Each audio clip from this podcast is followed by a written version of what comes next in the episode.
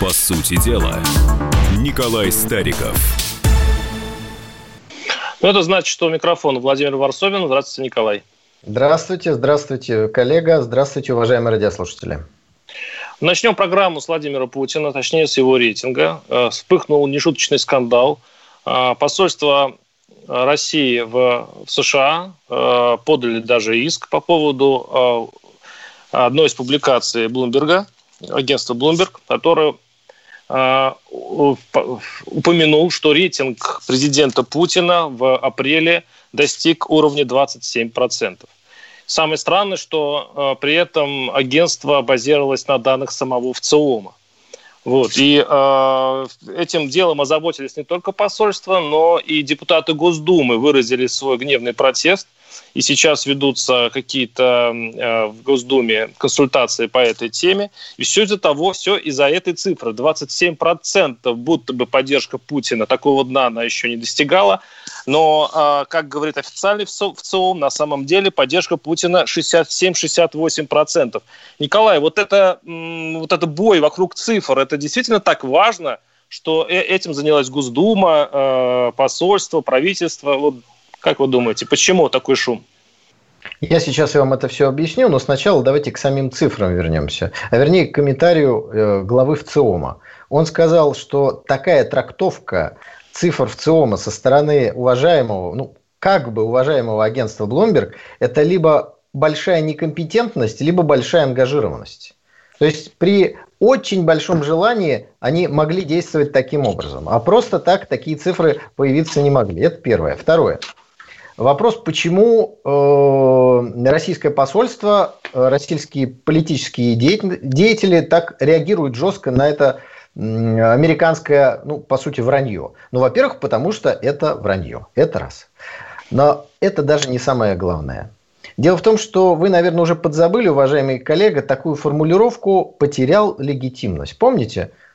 Так называемая арабская весна, государственные перевороты, залитый кровью Ближний Восток. А начиналось все с того, что потерял легитимность. То есть, когда западные газеты, западные политики, западные агентства начинают как бы случайно э, в три раза занижать рейтинг российских политиков, ну, в два с половиной, три раза, то это значит, что они вполне возможно готовят почву для будущих объяснений беспорядков или санкций, или еще каких-либо действий. Помните, мы три года назад писали, что рейтинг вот такой. Ну и дальше выстраивается определенная лживая, подчеркиваю, логическая цепочка для западного обывателя. Поэтому это надо пресекать просто в зародыше, сразу. Сразу реакция совершенно справедливая и правильная. Сейчас посмотрим, как Николай на самом деле, извините уж за такую э, тонкость, э, готовился к эфиру, потому что эти двадцать семь процентов это не ложь. двадцать семь процентов взято с э, сайта ВЦИОМ. Дело в том, что есть два, э, две методики подсчета э, рейтинга Путина. Есть методика, при котором э, человеку предлагают э, выбрать, какому вы политику доверяете. Вот этой методике действительно двадцать семь процентов. А когда у человека напрямую спрашивают, доверяют ли они Владимиру Путину, то есть объявляется уже фамилия президента, появляется цифра шестьдесят семь - шестьдесят восемь. Поэтому э, обвиняют сейчас Bloomberg не в том, что он соврал, а в том, что он взял цифры, э, одну цифру, не упомянув другую цифру. восемь восемьсот двести ровно девяносто семь ноль два наши студийные телефоны, звоните. Высказывать свою точку зрения, какой, по-вашему, действительно реальный рейтинг Путина народный. Позвоните э, люди, которые на кухнях, которые обсуж... на, во дворах обсуждают э, рейтинг президента, и какой он все-таки настоящий. Есть много а, мнений пока по этому вы звоните, поводу. Я все-таки объясню, что на самом деле. Потому что, несмотря на то, что коллега Ворсобин, безусловно, готовится к эфиру, все-таки подготовился он не очень. Рейтинг в размере двадцать семь процентов был опубликован в две тысячи восемнадцатом году. А агентство Bloomberg показало его как сегодняшний рейтинг. Это уже вранье. Это первое. И поэтому речь шла не о том, что вы показали не ту цифру и взяли ее не оттуда, а о том, что в здравом уме, будучи специалистом в сфере социологии, невозможно показать так и трактовать так, как это сделал Bloomberg. Поэтому это сознательное манипулирование цифрами. Рейтинг две тысячи восемнадцатого года по другой методике, вставляется в статью, рассказывающую о сегодняшней ситуации, и подается это все как снижение доверия к власти в результате коронавируса. Но это принимается, Николай. Тогда еще, одна, еще одно уточнение. Действительно, я это не учел, вот это замечание, что это было именно тогда сделано. Но учтите, почему это было сделано. Дело в том, что этот вариант, когда опрашивали, какому политику вы доверяете, и люди говорили разные варианты. Это был, может быть, Жириновский, это может быть Зюганов, кто-то еще, и там, может быть, и Путин. Там действительно много лет проводились исследования именно по этой методике. Но случилось вот что в прошлом и позапрошлом годах. Именно по этой методике рейтинг Путина стал вдруг стремительно падать. И когда это, когда это заметила администрация президента и, как говорят, в ВЦИОМ сильно перепало за это, он тут же перешел к другой методике, где интервьюируемому сразу давали вариант ответа, кому вы доверяете ли вы Владимиру Путину. Поэтому здесь тоже есть элемент э, игры и манипуляции. Это ваша а, трактовка, Владимир. Это моя ваша трактовка. трактовка да? восемь восемьсот двести ровно девяносто семь ноль два. Э, слушаем вас, не слышу. Представьтесь, да, пожалуйста. У вас Андрей. Вечер, ой, у нас вечер, да, у вас день. Ну, смотрите, я вот сколько лет живу, немало уже живу. Вопрос такой, ни разу вопрос ВЦИОМа ко мне не приходил. Вообще никто никогда ни за что. Но... я как бы со своей стороны сейчас смотрю, я человек, может быть, да, вот, ну, не совсем из глубинки, в том смысле, что высшее образование у меня есть, то есть, получается, я не совсем, что, так скажем, от сахи, от всего этого, но за столько лет, сколько сейчас у нас у власти Владимир Владимирович Путин, вот у меня одно и то же убеждение, понимаете, это повторение застоя брежневского, но там хотя бы работало ЦК, политбюро, что-то еще. У нас один человек не может все это тянуть, и... доверие в последнее время начинает реально падать. Там ВЦИОМ, не ВЦИОМ, методика, не методика. Вы посмотрите, что у нас. У нас, допустим, карантин. Нет, он не карантин, это самоизоляция. То есть полслова за то, что ты должен, но не слово о том, что государство тебе за это заплатит. Ты должен сидеть дома, но денег ты не получишь. И во Спасибо, всем остальном, полумеры, ваша позиция полуэта. Понятна. Вот, а, спасибо. Ну, да, ну, Николай. Ну, смотрите, во-первых, в результате так называемой эпидемии коронавируса во всем мире упало доверие к властям. Во всем мире. Самый яркий пример – это Дональд Трамп, который до начала эпидемии был безусловным лидером президентской гонки. Безусловным лидером. А сейчас уже в Соединенных Штатах говорят, что Байден начинает его обходить. Это Но первое. Падение рейтинга Путина началось в прошлом году. Это первое. Второе. Значит, после пенсионной реформы. Подождите, мы, вот вы ловко передернули карту. Мы с вами говорим о том, что Bloomberg использовал, как ему вольно захотелось, те данные, которые к сегодняшней ситуации не имеют никакого отношения. Если бы они хотели реально показать картину, там данные в ЦИОМ есть, пожалуйста, рейтинг Путина шестьдесят семь процентов всего. А вы доверяете данным в ЦИОМ? Я доверяю данным в ЦИОМ. Я доверяю данным в ЦИОМ. Но еще раз, Bloomberg тоже доверяет данным в ЦИОМ. То есть, если вы хотите сказать, что в ЦИОМ неправильно делает, значит, вы должны опираться на какие-то другие данные. В том и дело, что Bloomberg попытался на данных в ЦИОМ, фальсифицировав суть этих данных, выстроить некую картинку для западного избирателя. Почему это опасно? Я постарался вам объяснить. Это как подождите, подождите, Николай, подождите, извините, извините, я, извините, но получается как? Он дал прошлогодние цифры. Но сейчас ситуация еще хуже стала для... двухлетней давности. Двухлетней, допустим. Так они для Путина... Подождите, картине, подождите, так, тогда для Путина они были лучше, эти отношения. Данные. Цифры были лучше для Путина двухлетней давности, чем сейчас. Вы же сами говорите, что если бы сейчас по такой же методике посчитали, у него, может быть, было бы не двадцать семь, а семнадцать процентов. Давайте мы не будем скатываться в казуистику. Еще раз, Bloomberg попытался ввести в заблуждение западную аудиторию. Российское посольство, Российская Федерация обратила на это внимание. Абсолютно правильно. Не надо передергивать. Не надо очень передергивать. Много, очень много звонков. восемь восемьсот двести ровно девяносто семь ноль два. Алексей из Красноярска. Алексей, слушаю вас. Здравствуйте. Здравствуйте. Здравствуйте, Алексей. Красноярск, Алексей.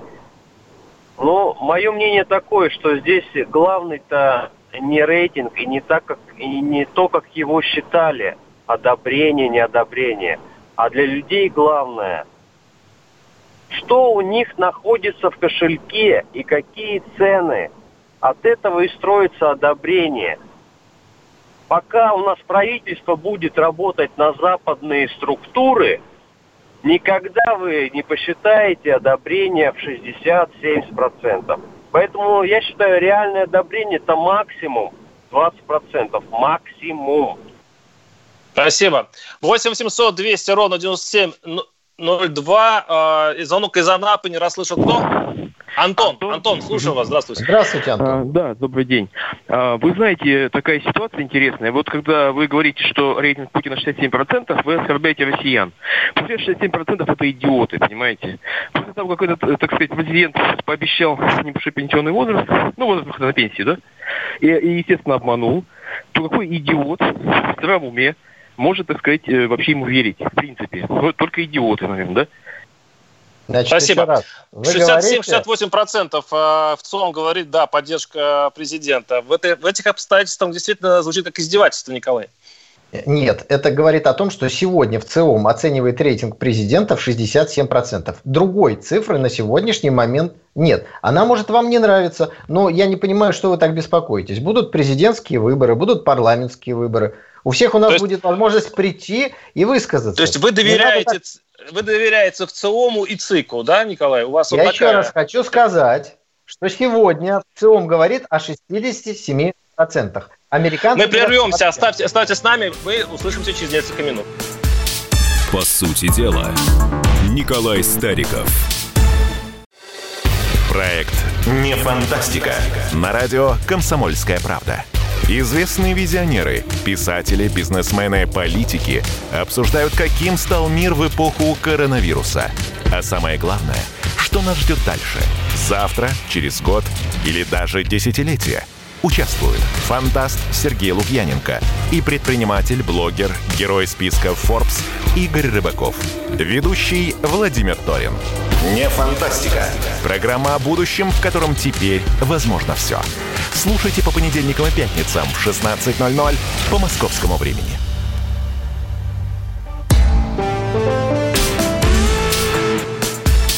По сути дела, Николай Стариков.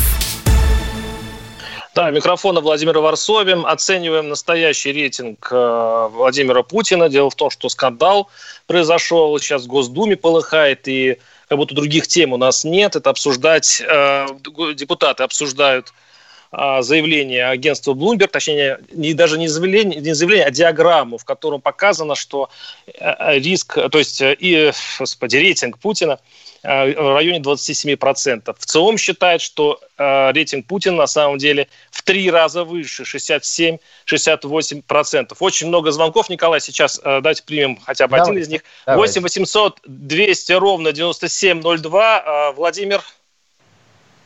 А, Надежда из Владимира, прошу Надежда прощения. Надежда, здравствуйте. Будьте добры. Ну, во-первых, я поздравляю вас с девяносто пятилетием. Комсомолку. Спасибо, дорогую. Спасибо вам. Вот. А, во-вторых, я бы хотела сказать, вот а при чем здесь ВЦИОМ? Мы давно не верим во всю эту статистику. Дорогая комсомолка, да проведите вы сами свое, мягко говоря, вот это обследование, да, вот, исследование, чтобы мы, простые люди, пенсионеры, вам спокойно позвонили, вот, сказали э, свое мнение, и все, независимо ни от кого. Спасибо. В среду послезавтра в шестнадцать ноль ноль будет «Гражданская оборона», моя программа, где мы будем эту тему анализировать. Мы проведем маленькое президентское голосование. Действи... То есть померяем на самом деле реальный э, наш комсомольский рейтинг Владимира Путина. Поэтому включайте свои приемники в шестнадцать ноль ноль по Москве и давайте действительно найдем правду. Николай, Владимир, очень но... многие не доверяют ВЦИОМу. И наш слушатель пишет еще вот интересный момент, смотрите. А, а, Путину доверяю, но часто ловлю себя на мысли, что делаю это, возможно, потому что больше некому. А ведь часто люди, которые голосуют, которые отдают свой голос, вот шестьдесят семь-шестьдесят восемь процентов, делают это часто от безысходности. Вы вот этот вариант как оцениваете? Ну, а вы в бюллетене какую-то новую графу предлагаете ввести? Голосу Нет, я сейчас говорю о социологических опросах. Так что ли? Я... Ну вот, Владимир, вы пока там рекламировали свою программу, мне очень хотелось тоже несколько слов сказать. Значит, первое. Президент России сегодня является... наверное, самым популярным в мире политиком. ну, если чуть скромнее сказать, одним из самых популярных, а может быть и действительно самым популярным в мире. Это первое. Второе. Результаты президентских выборов в России говорят о том, что Путин является самым популярным политиком в России. Это второе. Третье. С момента президентских выборов и их результатов, они вам могут нравиться или не нравиться, в России произошло два серьезных события. Первое. Пенсионная реформа, которая, безусловно, снизила рейтинг доверия к власти. И второе. Коронавирусная эпидемия, в которой Россия, так же как и другие государства, приняла или не приняла определенные меры для купирования этой существующей или преувеличенной опасности. Вот какой будет рейтинг главы государства, нам покажет очередное социологическое исследование. До тех пор, пока эти данные не опубликованы, все разговоры о том, что мне нравятся или не нравятся эти цифры, от лукавого. Это первое. Второе. Что касается социологических цифр. Но есть известная поговорка. Я думаю, что все радиослушатели, вы ее знаете. Есть ложь большая, маленькая статистика. Есть, конечно. Поэтому, конечно, статистические данные – это особый вид математики, когда по определенной методике задают определенные вопросы, получаются определенные результаты. Поэтому, когда звонит уважаемая радиослушательница и говорит, а давайте мы здесь проведем. Вот это, знаете, есть такое слово сложное, не репрезентативная выборка. Это значит, что это будет просто информация для сотрясения воздуха. Почему? Люди...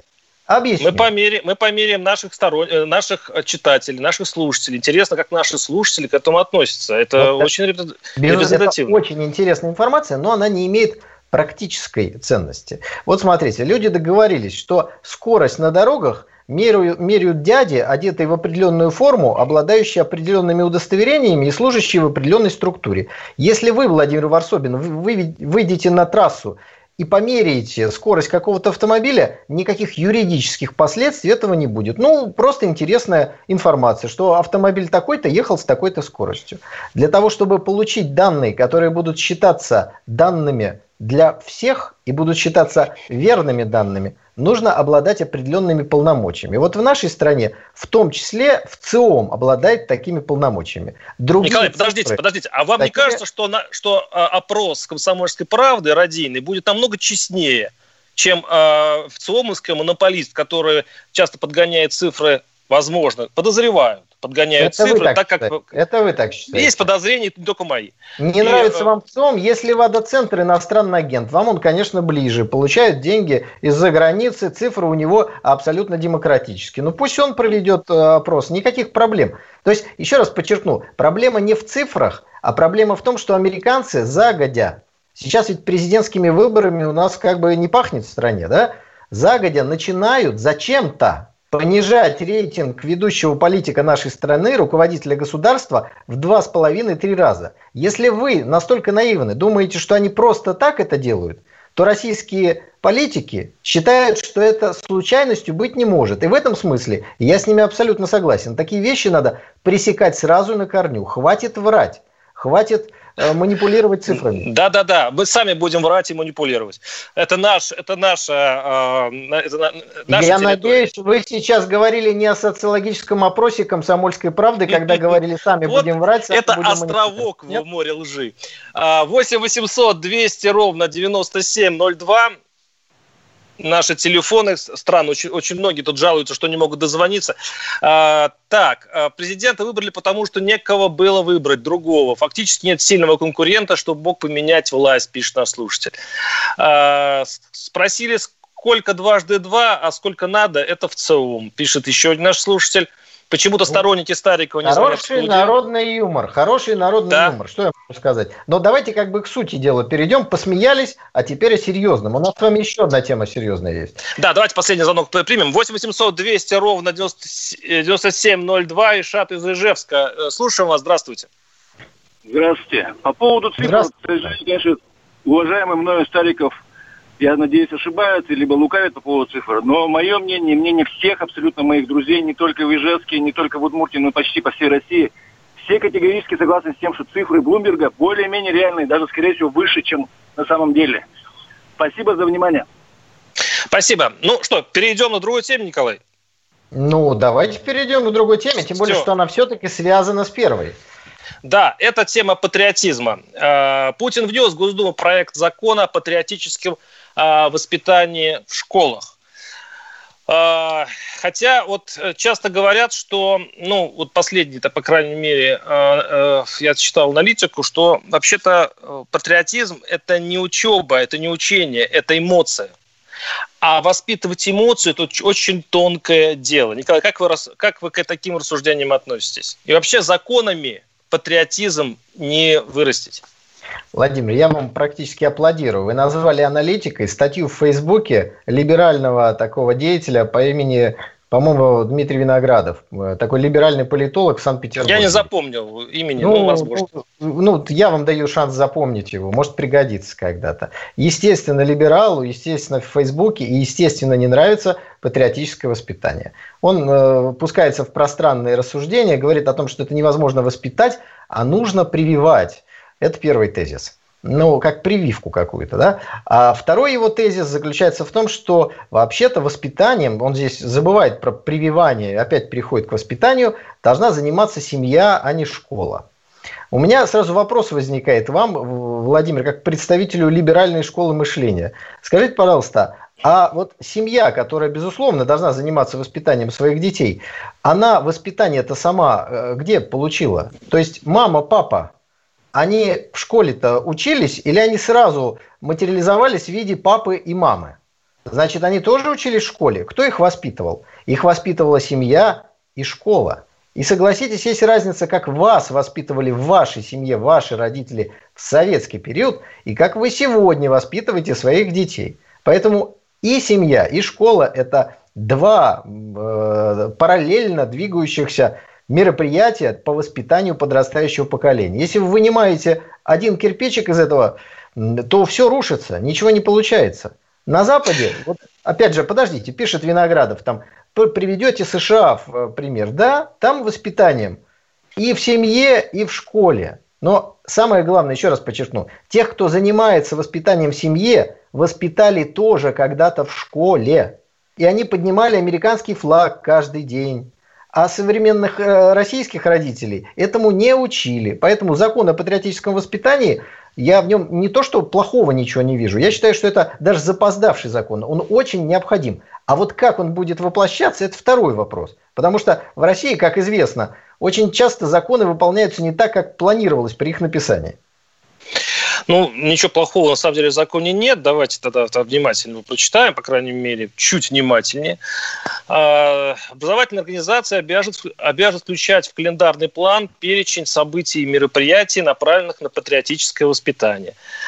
Право на участие в разработке рабочей программы получат советы обучающихся и советы родителей. Я не вижу ничего плохого, пусть так. Это лучше, чем ничего. Но, с другой стороны, вот вы, Коль, вспомнили про наше детство, да, и мое личное. Я еще помню политинформацию в школах. Я, я сам докладывал по поводу, э, значит, сандинистов э, Центральной Америки и так далее. И, честно говоря, это, это все оказалось очень оби- такой большой обязаловкой.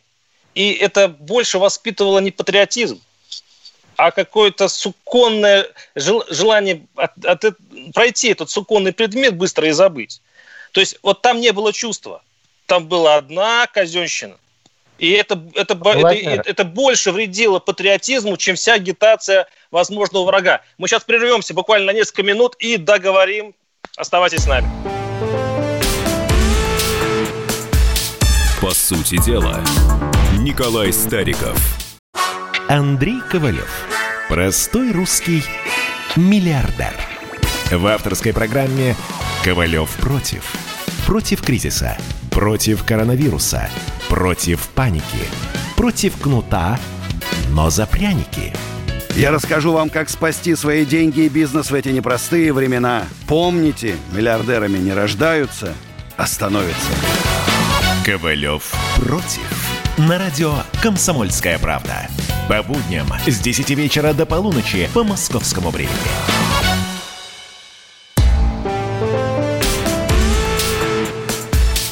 По сути дела, Николай Стариков. Да, микрофона Владимир Ворсобин. Говорим сейчас о патриотическом воспитании. Путин внес в Госдуму проект закона.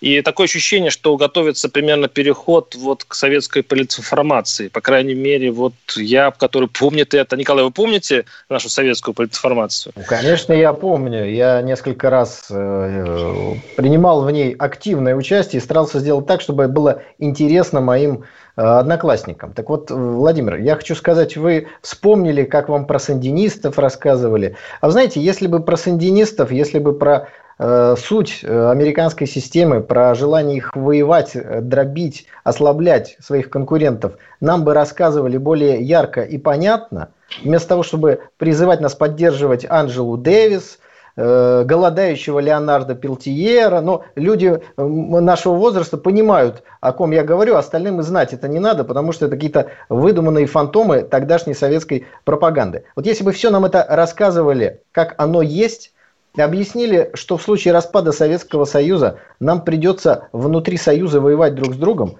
Возможно, возможно, вам бы, Владимир, не пришлось бы читать сводки с э, полей гражданской войны на Донбассе. Но этого не было сделано. Поэтому давайте мы учтем печальный советский опыт, когда политинформация была неинтересной. Внимательно прочитаем закон о патриотическом воспитании, где о политинформации нет ни слова. И постараемся все-таки воспитывать наших детей так, чтобы потом нам не пришлось воевать друг с другом через десять-пятнадцать лет. Недоделки в патриотическом воспитании — это потом гражданская война на территории э, проживания одного великого русского народа. Вот что это такое.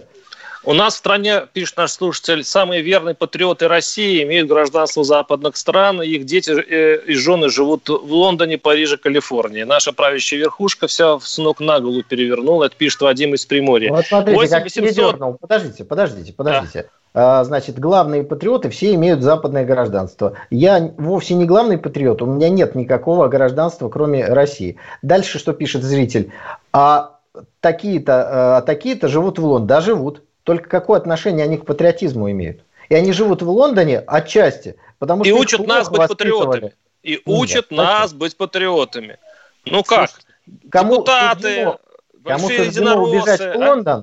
тот в Лондон убежит. А нам нужно строить великую Россию. И для этого нужно воспитывать патриотов в школе, семье, где это возможно. По-моему, по-моему, у нас Соловьев, если не ошибаюсь. Да, Соловьев, он же итальянская недвижимость. А это человек, который учит нас патриотизму. Наш телеведущий Соловьев. Вот, пожалуйста, да, один из... Вы как, вот потом... только... Вы как потомственный либерал, наверное, не имеете против... против того, чтобы человек мог что-то приобрести. У Владимира Рудольфовича... О, как заговорили. Нет, вот, Николай, как заговорили. Но Хорошо. Я не считаю, что мы должны обсуждать его в этой программе. Он не понимаю. нуждается в нашей защите. Я вас прекрасно понимаю. восемь восемьсот двести ровно девяносто семь ноль два. Тамара из Москвы. Тамара, слушаю вас. Здравствуйте. Здравствуйте. Владимир, Здравствуйте. В принципе, я хотела все тоже сказать, что сейчас произнес Николай Стариков. Вы бы послушали его. Ему надо преподавать. Все, что я хотела сказать, он сейчас вам все и сказал в эфире. И последнее, и еще нужно больше преподавать православного, больше истории и русского в нашей России. И еще я хочу сказать, нам надо срочно внести поправки, проголосовать за поправки в нашей Конституции, чтобы она была наша, российская, для нас, россиян. И, и, все, и самое последнее, гнать надо все правительство, которое работает чисто на Америку. Всего доброго. Угу. Спасибо. Спасибо. Знаете, добавить-то нечего, уважаемая Тамара. Вы сейчас Ворсобина как святой водой. Да нет, э, нет спок... Николай, спокойно, святой воду. Я просто сейчас удивился очень сильно, потому что э, все шло к тому, что, ну как, у нас же обнуляются сроки, и то правительство, которое назначил Владимир Путин, а он отвечает за это правительство. Ну, это, это одна из поправок, одна из самых главных в Конституции. Получается, что мы обнуляем, еще раз говорю, президентские сроки человеку, который несет за всю ответственность, в том числе и за это правительство. И наша слушница говорит, а вот правительство гнать. Я вот под это понять не могу. Как можно отделить Владимира Путина, который отвечает за правительство, и само правительство? Почему ну, так... Давайте я попробую объяснить. Потому Николай, что вы Тамара... это делали сто раз. Я помню, вас каждый раз прошу ну, это сделать. Видите, попробуйте Тамара... Тамара подключается, потому что вы никак не можете понять. Вот хорошо, что карандашик вы отложили, а то говорите, что спокойно, а карандашик в руках вертите. А это невербальный признак того, что взволновались все-таки, когда Тамара вас вот этой самой святой водой-то окропила. Я не волновался, а, когда я сказал, что человек. Православного надо больше, что истории надо больше. Я вижу, глаз забегали мой... Николай, я сейчас не об этом, это тоже надо, ну, да ради бога. Давай. Я сейчас говорю Значит, о правительстве. Первое, нужно проголосовать за поправки в Конституцию, нужно узнать мнение людей, которое отложилось из-за того, что у нас вот карантинные мероприятия появились. Это первое. Второе. Если давайте как-то закруглим программу. Рейтинг, все это важно, это нужно, это интересно, но, во-первых, нельзя давать нашим геополитическим противникам ими манипулировать, потому что они всегда это делают в своих интересах, а вовсе не в интересах некой абстрактной истины или еще чего бы то ни было. Это раз. А самое главное, будут президентские очередные выборы, на них будут определенные кандидаты, и мы сможем проголосовать и либо поддержать, либо не поддержать какого-то кандидата. Поэтому я не вижу никаких проблем для граждан России. Вот экономикой надо заниматься, нужно восстанавливать спрос, нужно вливать деньги в экономику, нужно действительно гнать значительную часть экономического блока правительства, потому что все-таки у нас правительство такое, знаете, как кубик Рубика, где-то здоровые элементы, а где-то, вот, особенно в экономическом блоке, либерал на либерале, и вопросов к ним куда больше. Вот это нужно делать. Да просто вы говорите правильные вещи, кстати, я соглашусь, в общем-то, как говорится, в очень в чистом виде, но шестьдесят семь - шестьдесят восемь процентов действительно рейтинг Путина и так примерно голосуют. А люди звонят и говорят, да не может такого быть, что и меньше двадцати. И вот мы блуждаем мимо этой вилки, и непонятно, где истина. Но истина где-то рядом, и мы с Николаем ее найдем через неделю, снова начнем ее искать, так что оставайтесь с нами, до свидания.